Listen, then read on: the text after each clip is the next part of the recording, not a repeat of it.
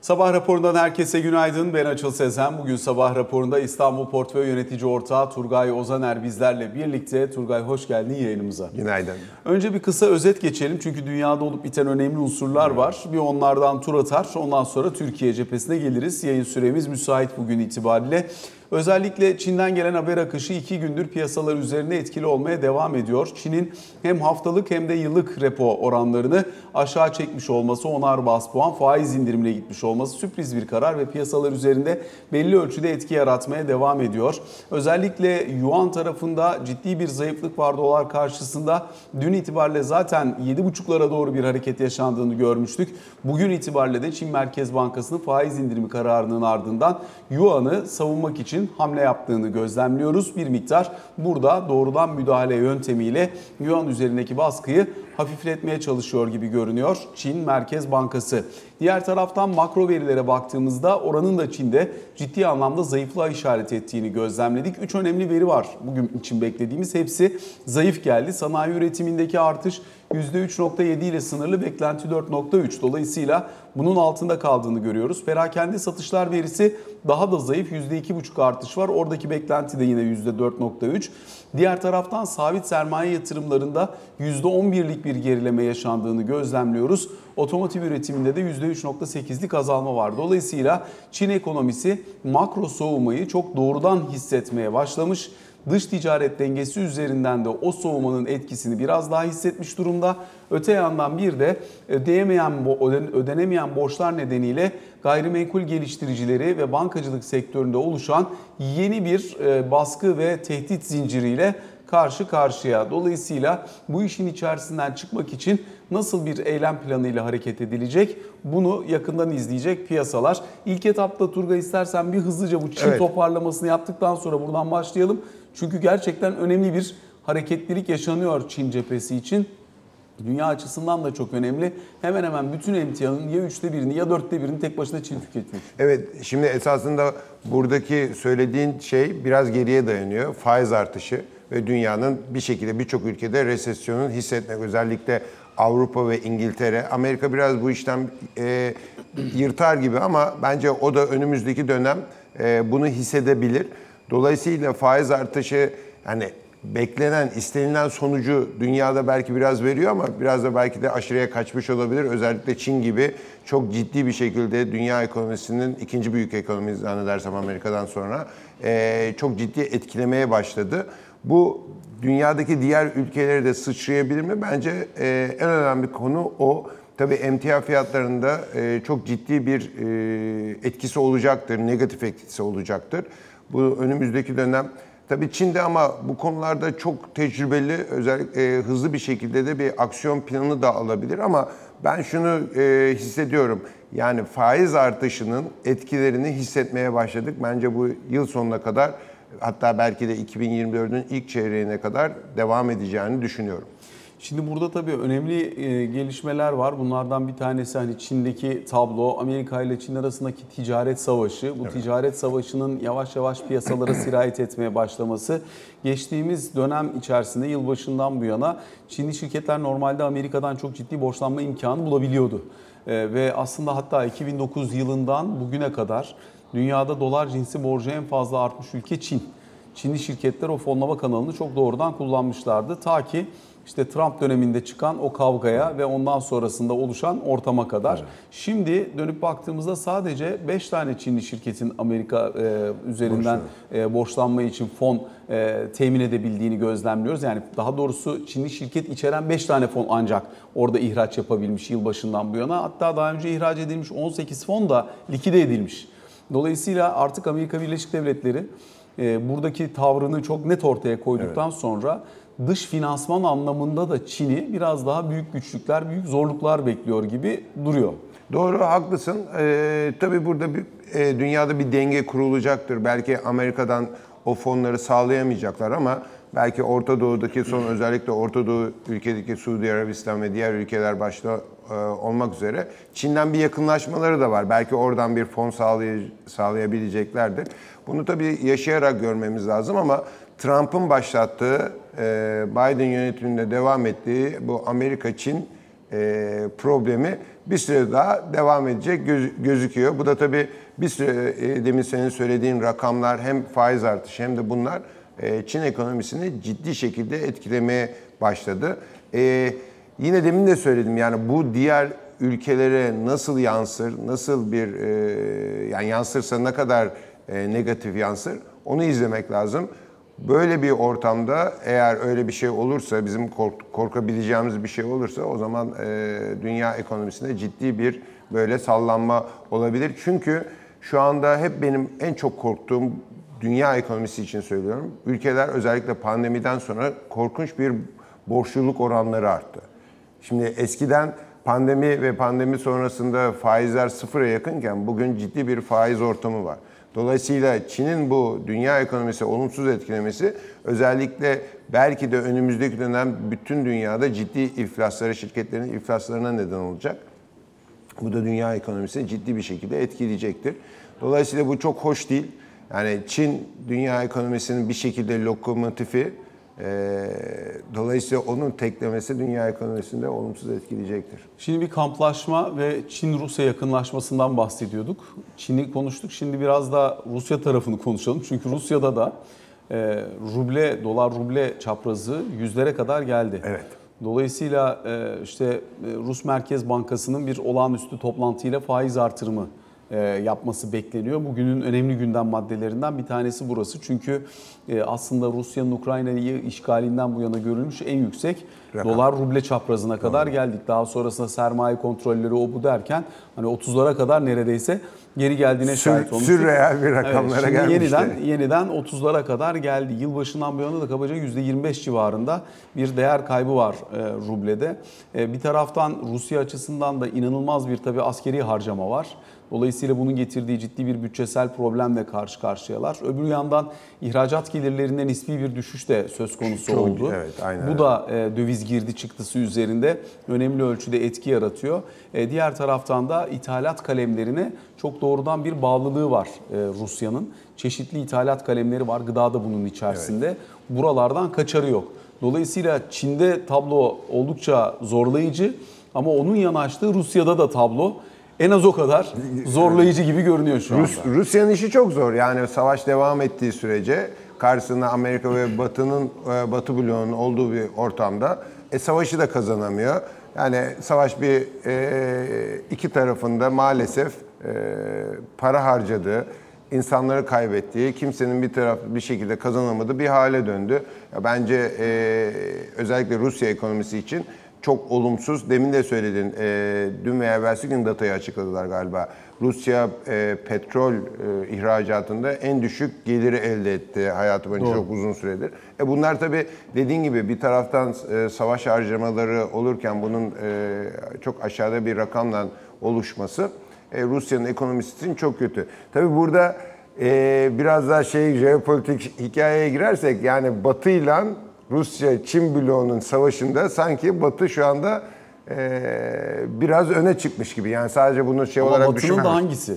Yani Amerika dersen peki, Avrupa dersen Amerika- çok zorlanacak Amerika gibi şu anda zor durumda evet ama Amerika İng- kurtaracak gibi de Avrupa zor durumda. Tabii İngiltere biraz rahatladı. Yani son çıkan açıklanan rakamlarla biraz İngiltere rahatladı görünüyor. Ama Avrupa'nın işi zor ama yani burada tabii Amerika Avrupa'ya her zaman hep aynı şeyi söylüyorum. Bir şekilde destekleyecektir. Yani ben blok olarak Avrupa, Amerika, İngiltere olarak görüyorum öbür tarafta. Belki de burada Orta Doğu belirleyici olacak belki de. Yani şimdi Suudi Arabistan, işte Birleşik Arap Emirlikleri, Katar belki de onlar da çok ciddi. Yani çünkü onlar değişik bir stratejiye girdiler e, bütün dünyada. E, Dolayısıyla belki de onlar belirleyici olacaklardır ama yani Rusya'nın ve Çin'in e, ekonomik olarak zayıflaması e, belki de bu ekonomi savaşını Amerika'nın yani Avrupa dediğin gibi belki ikinci ildir ama Amerika'nın belki kazanacağını gösteriyor. Yani önümüzdeki dönem enteresan olacak bence. Özellikle Avrupa temelinde mesela Almanya için e, bakarsak orada e, Avrupa'nın büyüme motoru Almanya. Doğru. Dolayısıyla e, Almanya teklediğinde çok ciddi problem yaşıyor Avrupa. E, Şimdi Avrupa cephesi, Almanya cephesinde de bir ekonomik model vardı. Yıllardır süre gelen bir ekonomik model. Ucuz Rus enerjisini al, çeşitli yollarla al. işte petrolünü hatlardan al, Doğalgazını al, onu getir, bunu götür falan ama ucuz bir e, Ciddi. kendine enerji kaynağı sağla. Ham maddenin de önemli bir bölümünü zaten Rusya'dan e, daha uygun maliyetli bir şekilde temin ediyordu. Ve ucuza Rusya'dan aldığını işleyip kendi katma değerini koyup ağırlıklı olarak Çin'e satıyordu Almanya. Şimdi hem aldığında problem var Hem de hem sattığında problem var. Dolayısıyla Avrupa'nın kendi ekonomik büyüme modeli ve oradaki itici gücü olan Almanya'nın modelindeki tekleme bir şekilde bir değişiklik ve dönüşüme ihtiyaç doğuracak gibi görünüyor. Ne dersin? Geçen, geçen sene şöyle çok şanslılardı. Ee, kış çok hafif geçti bir kere. En önemli şey bu sene nasıl geçecek onu bilmiyoruz.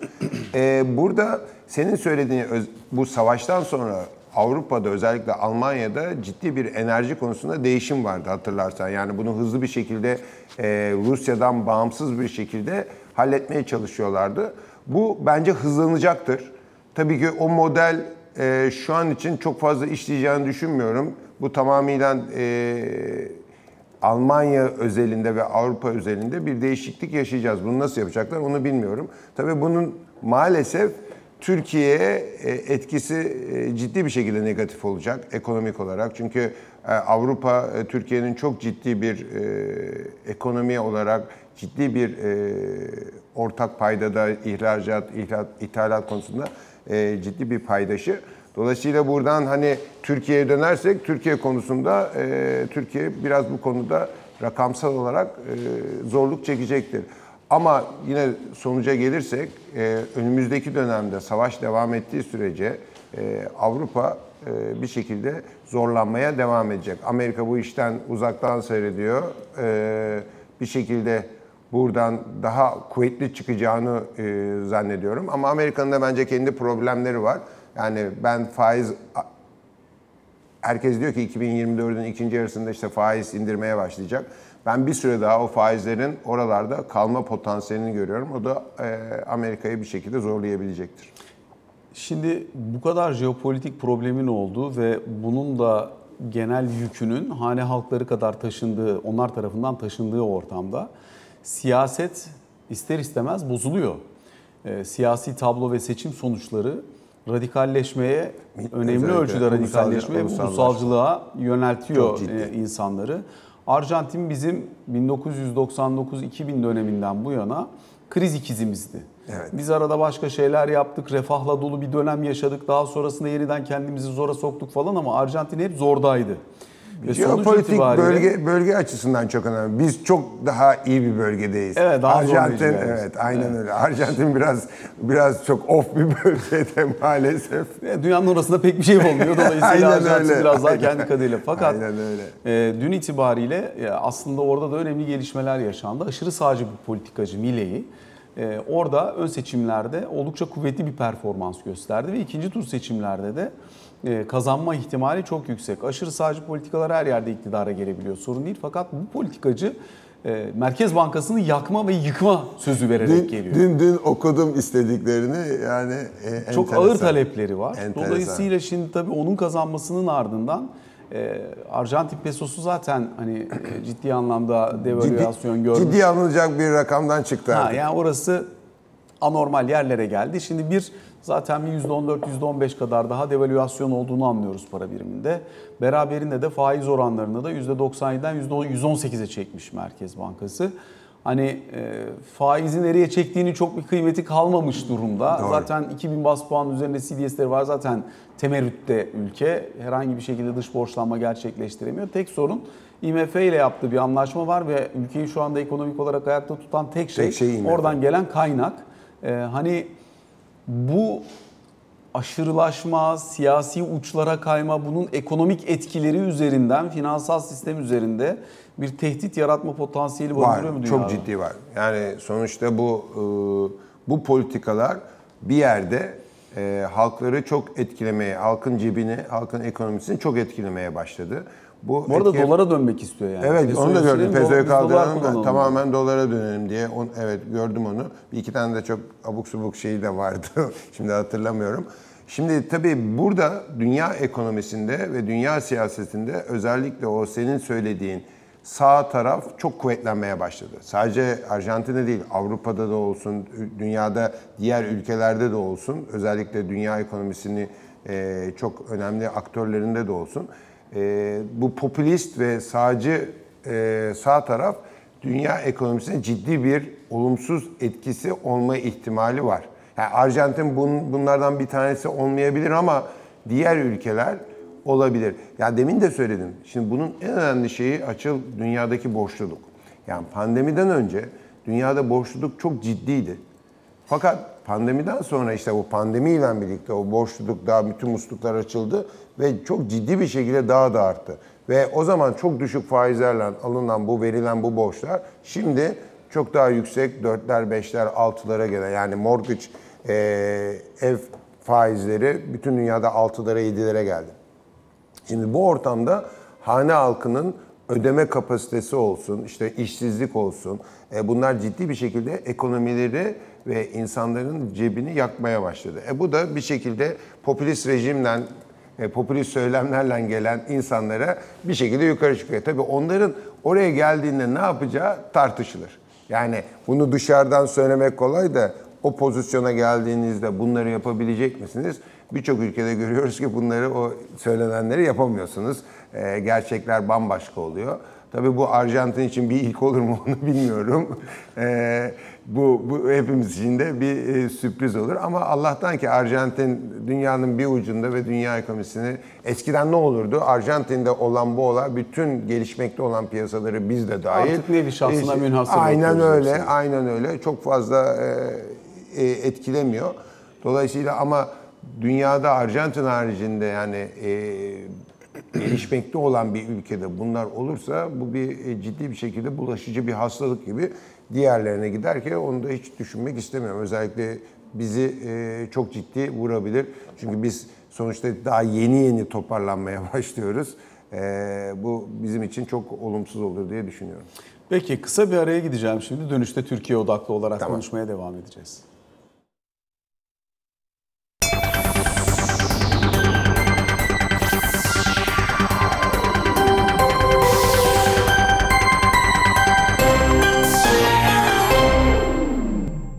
Sabah raporunun ikinci bölümünde İstanbul Portföy Yönetici Ortağı Turgay Ozaner'le sohbetimize kaldığımız yerden devam ediyoruz. Turgay bu bölümde biraz ağırlıklı olarak Türkiye konuşalım. Türkiye'de de istersen önce bir hisse senedi piyasasıyla başlayalım konuşmayı. Çünkü orası kuvvetli kuvvetli gitmeye devam etti.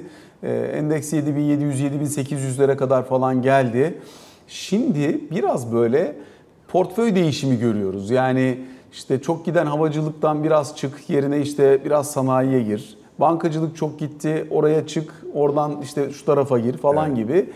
Hani böyle biraz hani yeni kaynak girişiyle topyekün giden bir hareketten şimdi daha seçici, şurada da şu kadarcık bir hikaye kalmış deyip böyle biraz tencerenin dibini sıyıran hareketlerle e, böyle bir e, gidiş görüyoruz ama ne dersin? E, Şimdi e, senle yaptığımız programda ben 2 nokta veya Pelin'den de tam hatırlamıyorum 2.7 diye bir hedef belirlemiştim. Aşağısı işte 2.2'ler, 2 böyle gider ama Dolar. Dolar tabii. Endeks e, endeks bazında. Fakat tabii çok olumlu gelişmeler oldu. Yani Merkez Bankası başkanlarının seçilmesi, işte e, JP Morgan'ın yaptığı işte Sayın Şimşek ve Sayın Gaye'den yaptığı toplantı e, ki çok iyi geçtiğini ben duyuyorum e, ve biliyorum. Dolayısıyla bunlar Arkasından Moody's notu, işte Moody's'in olumlu raporlar gelmeye Yani esasında rasyonel, rasyonel e, bazı şeyler yaptığınızda yani biz biraz bir görmüştük gerçekten. Rasyonel şeyler yaptığınızda işte yabancı oranı 27'den 31'e düş 31'e çıktı. Şimdi bunlar tabii olumlu şeyler. Artı tabii demin e, hep söylediğim bir şey var. Şimdi faizler gene mevduatlar %30 seviyelerine, 29-30 seviyelerine geri geldi. Şimdi o ortamda yatırımcı e, enflasyon işte 55-60 arası bir rakam çıkacak. O zaman yatırımcı kendi parasının değerini korumak için bir şekilde bir şey arıyor. E, dolar TL'nin bu saatten sonra 27'den dolar TL'nin e, çok fazla bir şey kazandıracağını bence insanlar da düşünmüyor. Ben de düşünmüyorum zaten. Dolayısıyla burada hisse senedinden geliyorlar. E, hisse senetleri şimdi şöyle bir problem var. Evet sektör değiştiriyorlar, hisse değiştiriyorlar ama e, gene geçen seneki bir ara olan e, momentumlu o small ve orta ölçekli hisselere çok fazla bizim yatırımcı kes- kesimimiz momentumunu çok sevdiği için e, ve kısa yoldan bir ciddi bir kısmı kısa yoldan para kazanmak istediği için bu hisselerde e, çok fazla pozisyon alıyorlar. Yani bu hisselerde birçok hissede inanılmaz da şey yok da 40-50 fiyat kazanç oranlarına çıkanlar var, 60-70 var. Yıl başında halka açılıp 10-11 katına çıkmış hisse Yani var yani. Şimdi bunları ben biraz daha spekülasyondan daha ziyade başka türlü görüyorum. Yani maalesef ve e, yatırımcı bir kısım yatırımcı da bundan hızlı bir şekilde para kazanmak istiyor. E, ve bu hisselerde e, pozisyon oluyor. İşte şu an için okey ama geçen sene hatırla Kasım'dan sonra Aralık'ta ve Ocak'ta bu gibi hisseler inanılmaz düştü. İnsanlar inanılmaz paralar kaybetti. Dolayısıyla yani hisse alırken gerçekten senin söylediğin gibi bir hisse çok çıkmıştır diye geride kalmıştır. O hisse değişimi yapılabilir ama yani 50 60 70 fiyat kazancı olan şirketi hala alıyorsunuz işte bu 100 fiyat kazancı oranında çıkacak diyorsunuz veya 200 o bir ciddi bir tehlike yaratıyor. Dolayısıyla burada tek bir artımız var. Demin dediğim gibi geçen seneden ziyade, geçen sene yabancı net satıcıydı bu dönemde. Yerli geliyor, e, yerli alıcıydı. Şimdi yabancı da e, alış tarafında. Tabii şu anda bence o zamanında 2018'den sonra Türkiye'yi terk eden o büyük portföy, büyük fonlar bence hala ciddi olarak Türkiye'ye girmedi. Hala e, bu ekonomik politikaların ne kadar devam edeceğini, edebileceğini veya ne sonuçlar e, göstereceğini takip ediyorlar. Peki bunun bir teyidini alacakları nokta olması lazım ya. Orası E, neresi yani? Şimdi teyidini alabilecekleri nokta şu. Yani bir şekilde bunun devamlılığı oluyor mu? Bence ona bakıyorlar. Zaten en büyük soru soru kadar süre sonra devamlı olup olmadığını anlayacaklar? Şimdi şöyle, bunun geçmişte e, Sayın Naci Ağbal olayının... Beş ay sürdü o, beş buçuk ay Beş ay sürdü sürdü. mesela. Şimdi burada bence Mart'a kadar, seçime kadar, hatta bence burada daha önemli olan seçimden sonrası. Yani seçime kadar ben şuna eminim ki bence e, çok sert tedbirler alamayacağız. Yani ne sert tedbir? Faizle çok sert tedbir alamayacağız. Bu bunu yabancı da kabul etmiş durumda.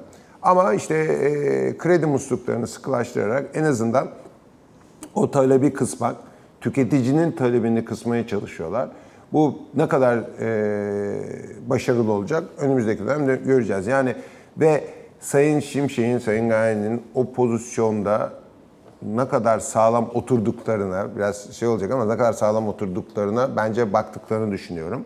Şu an için çok olumlular, onu da biliyorum. Yani bütün bu söylediğim isimler, yani isimleri saymadım tabii de, bütün düşün, e, konuştuğumuz isimler gerçekten şu anda Türkiye ekonomisinin doğru yola girdiğini düşünüyorlar. Ama bu kısa vadeli mi olur, orta vadeli mi olur? Çünkü bu gibi fonlar çıkışı iki yıl sürüyor, bekliyorlar, iki günde girmiyorlar. Evet, hedge fonlar girebilir.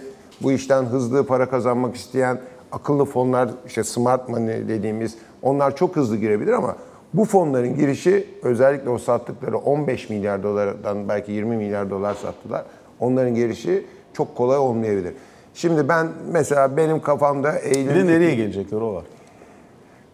Eh, Yani hisseye, hisseye gelebilir. Ama mesela bono piyasasına da girmesi Yani- gerekir bir yerden sonra. Bono Ya piyasasındaki swap- getiri çok anlamlı Swapları mı? açmadıkları sürece biraz bono piyasasına yani TL e, varlıklarına çok fazla geleceklerini düşünmüyorum. Swap piyasalarında kısa vadede açılacağını çok düşünmüyorum. Ama Makul de değil onu beklemek. Yani Evet. burada bir şahia gidiyor ama biraz piyasa işleyişini bilmemekten de Yok, kaynaklanıyor olabilir aynen yani. öyle. Bence swap piyasası kısa vadede açılma şansını ben çok görmüyorum. Ee, yani KKM varken swap piyasasının açılması mümkün değil. Yani e, çünkü sonuçta siz swap piyasasını açtığınızda paranızı e, çok kuvvetli bir rezerviniz yok. E faiziniz de düşük. Dolayısıyla paranızı Bu Türk kadar lirası, neg- negatif reel faizi verdiğim bir Türk yerde lirasını koruma şansınız yok. doğru. TL'nin açığa satılması riskini şu anda Bir şu anda- yani. Ancak anda- güven ortamı falan netleşecek. İşte bu, bu, para doğru yeri doğru bu, fiyatı Bu ne zaman olur? sonra. Mart'tan sonra olur. Yani e, yerel seçimlerden sonra artık her şey biter. 3 sene gerçekten seçim yok. 4 sene seçim yok. Dolayısıyla daha net, daha sert kararlar, daha do- e, doğru değil de daha sert kararlar alabilirsiniz. İşte faizde alabilirsiniz. İşte swap piyasasında alabilirsiniz. Eylül diyordun orada kaldım. Ben araya girdim o noktada.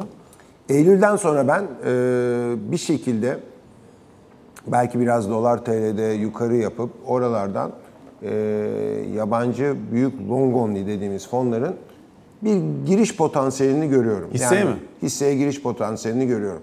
Daha şimdi Eurobondlar çok ciddi prim yaptı. Yani Amerika faizlerinin bu ortamında çok fazla Eurobondlara geleceğini çok düşünmüyorum. TL bonolarına da yani şimdi bu ortamda TL bonolarında ne kadar alabilirler o da tartışılır. Yani e, dolayısıyla hisse tarafının biraz daha artı olarak görüyorum. Yani burada ne alırlar? E, İMKB 30 ağırlıklı işte en çok onlardan çıkmışlardı. En çok onları alırlar diye gene düşünüyorum. Zaten baktığında e, bugün yabancının e, o arada aldığı hisselerin çoğu İMK işte bankalar. İşte Koç Holding, Sabancı Holding, bunun gibi Tüpraş, işte Türk Hava Yolları, bu, bu gibi hisseler. Bu gibi hisselere devam edeceklerini düşünüyorum. Ama tabii şu, eğer yabancı gelmezse ben biraz 3 doları biraz tepe olarak görüyorum. Oradan sonra biraz oyalanır. İşte dolar TL giderse, enflasyon giderse, dolar TL giderse endeks de öyle gider diye düşünüyorum. Şimdi Türkiye'de çok pardon, Türkiye'de özellikle yabancı gidişi gelişi çok belirleyici elbette. Yani işte 1 1.2 milyar dolar civarında bir yabancı girişi geldi. Yabancı takasının nereden nereye geldiğini Evet. görüyorsun. Endeks üzerindeki etkisini de Aynen görüyorsun. öyle. Ee, Dolayısıyla hani likidite anlamında da çok değerli yabancının gelişi. Tabii yabancının nasıl geldiğiyle de alakalı. Yani algoyla mı geliyor, HFT ile mi geliyor yoksa doğrudan mı geliyor, uzun vadeli fon olarak mı Yani bir geliyor tane falan diye. usual suspect'imiz var o alıyor satıyor zaten ama sonuçta e, bizim de bildiğimiz belki senin de e, bildiğin böyle uzun zamandır Türkiye'de pozisyon almamış insanlar da böyle ya şuna net eminim. Alıyorlar ve almıyorlar. Çok ciddi ilgilerinin olduğunu biliyorum. Uzun zamandır çünkü uzun zamandır hiç bakmadıkları kadar eskiden hiç bakmıyorlardı. Şimdi ciddi olarak ilgileniyorlar. Hatta New York'ta da önümüzdeki dönem bir tane şey olacak galiba. Sayın e, Yalçın'dan o- Evet, yapacak mesela. O e, bence büyük yatırım kurumları işte JP olsun, HSBC olsun veya işte Goldman olsun, Citibank olsun. Bence önümüzdeki dönem bu, bunları çok göreceğiz. Bu toplantıları çok göreceğimizi düşünüyorum. Çünkü nereden bakarsanız Türkiye'de çok para kazandı zamanında bu fonlar ve Türkiye'den e, bir şekilde yanlış politikalar yüzünden çıkmak zorunda kaldılar. Tekrar Türkiye'ye dönmek isteyeceklerdir. E, Türkiye nereden bakarsan gerçekten çok e, iyi bir sanayisi, bankacılık sistemi ve iyi bir ekonomisi var. Yani ekonomi dediğim e, ekonomik bugün makro mikro ekonomiden bahsetmiyorum ama şirketler olarak ciddi aktif e, ve kuvvetli bir ekonomisi var. Şirketleri var, işte e, fabrikaları var. Dolayısıyla bunlara bir şekilde e, hisse senedi tarafında ortak olmak, tekrar geri dönmek isteyeceklerine inanıyorum yani. Peki e, özellikle şimdi bundan sonrası için işte hisse senedi tarafında e, yabancının girişi gidişi önemli de Türkiye'deki kurumsal yatırımcının durduğu yerde belirleyici. Çünkü bir emeklilik fonları zaten hem prospektüsleri gereği artık zaten belli ölçüde hisse tutma zorunluluğu var ama hem de aynı zamanda yatırım fonları artık fon büyüklükleri de piyasa üzerinde ölçek olarak belirli bir aşamaya geldiği Çok için ciddi büyüdü. ister istemez tutuyor piyasayı ya da oradaki hareket de belirleyici olabiliyor. Siz ne alıp ne satıyorsunuz mesela?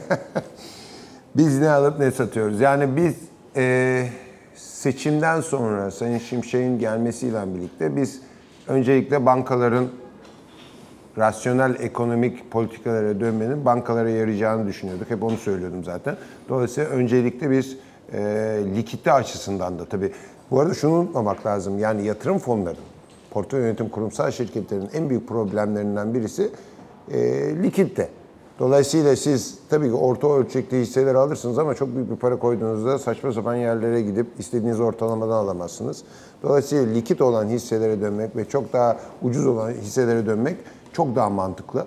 Dolayısıyla biz ilk önce bankalarla başladık. Koç Holding, Sabancı Holding, işte Türk Hava Yolları hep böyle Gerçi Türk Hava Yolları çok geride kalmamıştı ama havacılık sektörü ön planda olduğu için Türk Hava Yolları'nı seçtik. Ama işte bankalar, Koç Holding, Sabancı Holding, Hızlı likide edebileceğiniz. hem hızlı likite edebileceğimiz hem de hızlı bir şekilde pozisyon alabileceğimiz, yüklü pozisyon alabileceğimiz, alabileceğimiz hisseleri tercih ettik. Şimdi orada başarılı olduk. Bu saatten sonra da bugün ne alıp ne satıyoruz? Hala bankaların biz ucuz olduğunu bir yerde düşünüyoruz. Yani piyasa yukarı gidecekse, bankaların yabancı gelecekse bankaların e, alınacağı. Hala bugün Koç Holding ve Sabancı Holding'in %30'a yakın bir diskonto olduğunu, İskontolu var, iskontosu olduğunu görüyorsunuz. E şimdi bütün bunların hepsine baktığınızda hala bugün Tüpraş market değeri, e, piyasa değeri olarak hala çok düşük. Şimdi Ereğli tabii demir çelik sektörü hala maalesef çok çok kötü. Zor durumda. Çok zor durumda. Hem dünyada hem Türkiye'de çok zor durumda. Ama bir yerde o da o e, hep böyledir Ereğli'nin. Böyle gider bir cycle'a girer. Şu anda en dipte. Bir yerden belki o demir çelik sektörü toparlandığında o gidecektir ve yabancı ona, ona gelecektir. Şimdi tabii her gün belki de veya her hafta bir pozisyon değiştirmeniz gerekebilir. Yani bir hisse çok Peki siz mesela se- seçim sonrasında aldığınız e, pozisyonda işte bankalar diyorsun, holdingler diyorsun.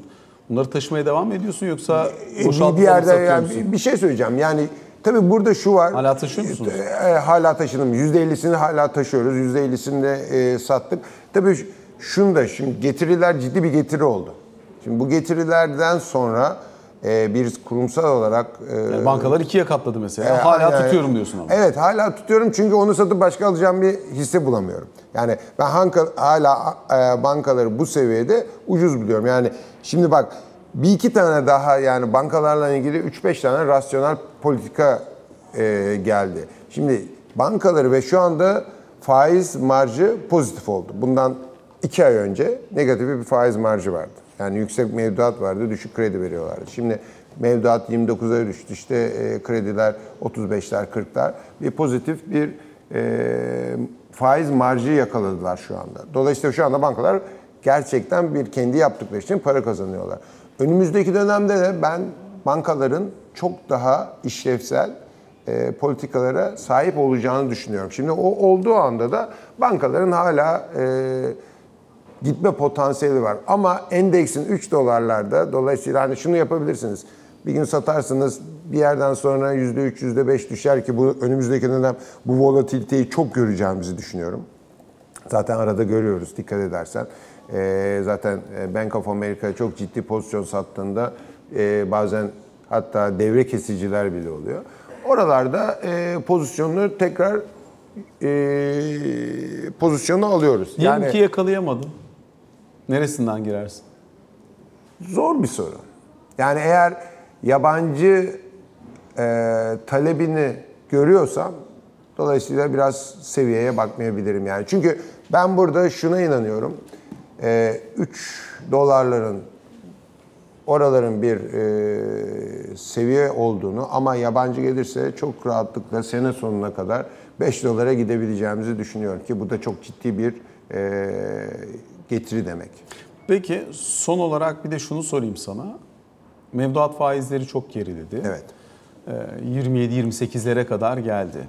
20'ler civarında da kur korumalı mevduat faizi var. Bu ikisi arasındaki makas kapandı. Seçim öncesinde parasını bağlamış olan ve çok yüksek o dönemin getirisine bir şekilde e, katılmış olan, sahip olan bir yatırımcı profili var. Şimdi onların vadeleri geliyor. Çok zor soru. Yani Ne yapmasını önerirsin Ya bak, buradaki vatandaş? Şimdi şöyle, dün mevduat, benim işte şahsi bir bankadaki bir rakamın mevduat döndü ve bana 29 verdiler. Şimdi 20'de KKM, 20-22'de KKM. Şimdi ben de ben de hala ne yapacağımı bilemiyorum. Yani çok zor bir karar. Çünkü 29'dan paranız eriyecek. Enflasyon karşısında. Yani 22'de de eğer kur gitmezse eriyecek ama 22'de de eriyecek paranız. Ama en azından Hisseyi de orada- alırsanız bu sefer çok yüksekten bir pozisyon almış olacaksınız. E, çok zor bir karar. Yani zaten burada şöyle bir e, mantıksızlık var. Yani bütün bu e, rasyonel politikaların içinde mevduat faizinin 29 olması çok mantıksız. Yani e, siz eğer yıl sonu enflasyon 58 senede 30'lu küsürlerde olacağını düşünüyorsanız e, siz gene negatif bir reel faiz veriyorsunuz. Yani e, bir de KKM gibi bir ciddi bir probleminiz var. KKM'yi bitirmek için sizin TL'de e, KKM faiziyle TL faizi arasında ciddi bir hep aynı şeyi söylüyorum. Belki 10-15 puana yakın bir farkınız var. Yani minimum belki de 15 puan bir farkınız olması lazım ki KKM'den dönen paranın ona devam etmeyip Ya ben artık TL'de Ama işte te- mevduat faizi TL, düz, mevve- e, düz TL mevduat faizi çok yükseldiğinde de kredi piyasası işlemiyor. Çünkü kredi piyasasında da E, yani- faizin çok yükselmesini istemiyorsun. İş- ama şimdi şöyle 58 enflasyonumuz var. E, kredi faizleri de o civarlarda olacak yani. İşlemiyor Şimdi- ama işte öyle olduğu zaman. Ama yani bu mantığı bu değil mi? Seçim- Yani e tam işte zaten demin de sana söyledim yani seçime kadar bir şekilde o yüzden yabancı yatırımcı bunu bekleyecektir. Yani evet rasyonel politikaları yapıyorsunuz ama ve bunu da çok dürüstçe söylüyorsunuz. Faizin ciddi bir şekilde arttırmayacağınızı. Ama buradaki e, rasyonelitede maalesef işte KKM olsun, mevduat faizi olsun, kredi faizi olsun, enflasyon olsun bir problem yaşanıyor. Onu da seçime kadar böyle bir şekilde devam edeceğini senin de söylediğin gibi ben de öyle düşünüyorum. Ama işte seçimden sonra bunlarla devam edemeyiz diye düşünüyorum. Daha sert tedbirlerin alınması lazım enflasyonun düşürülebilmesi için. Ve KKM'nin de tabii bir şekilde hayatımızdan çıkması lazım. Turgay Ozaner çok teşekkür ediyoruz. Ben Bu çok sabah teşekkür bizlere ayırdığın ve sorularımızı yanıtladığın için sabah raporunu böylelikle noktalıyoruz. Hoşçakalın.